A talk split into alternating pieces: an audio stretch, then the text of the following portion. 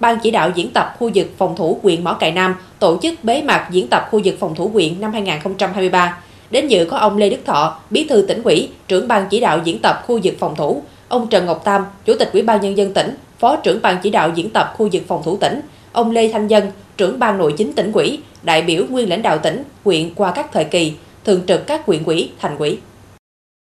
Diễn tập khu vực phòng thủ huyện Mỏ Cày Nam năm 2023 mang mật danh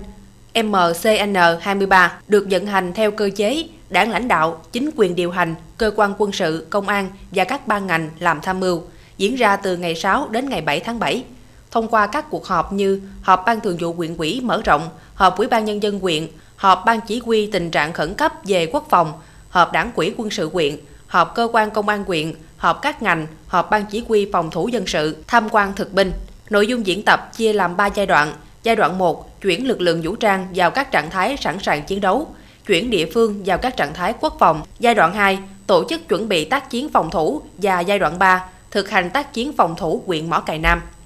Ông Hà Quốc Cường, Bí thư huyện ủy Mỏ Cày Nam, trưởng ban chỉ đạo diễn tập khu vực phòng thủ huyện cho biết,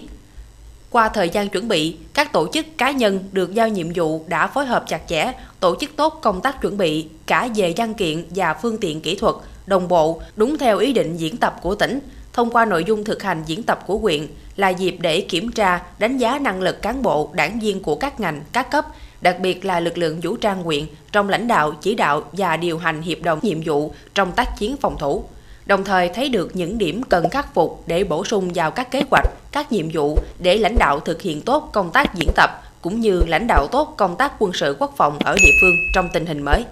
Dịp này, Ban chỉ đạo diễn tập khu vực phòng thủ đã gửi lời thăm hỏi, động viên và tặng quà cho các tập thể cá nhân hoàn thành xuất sắc nhiệm vụ trong phục vụ và tham gia diễn tập.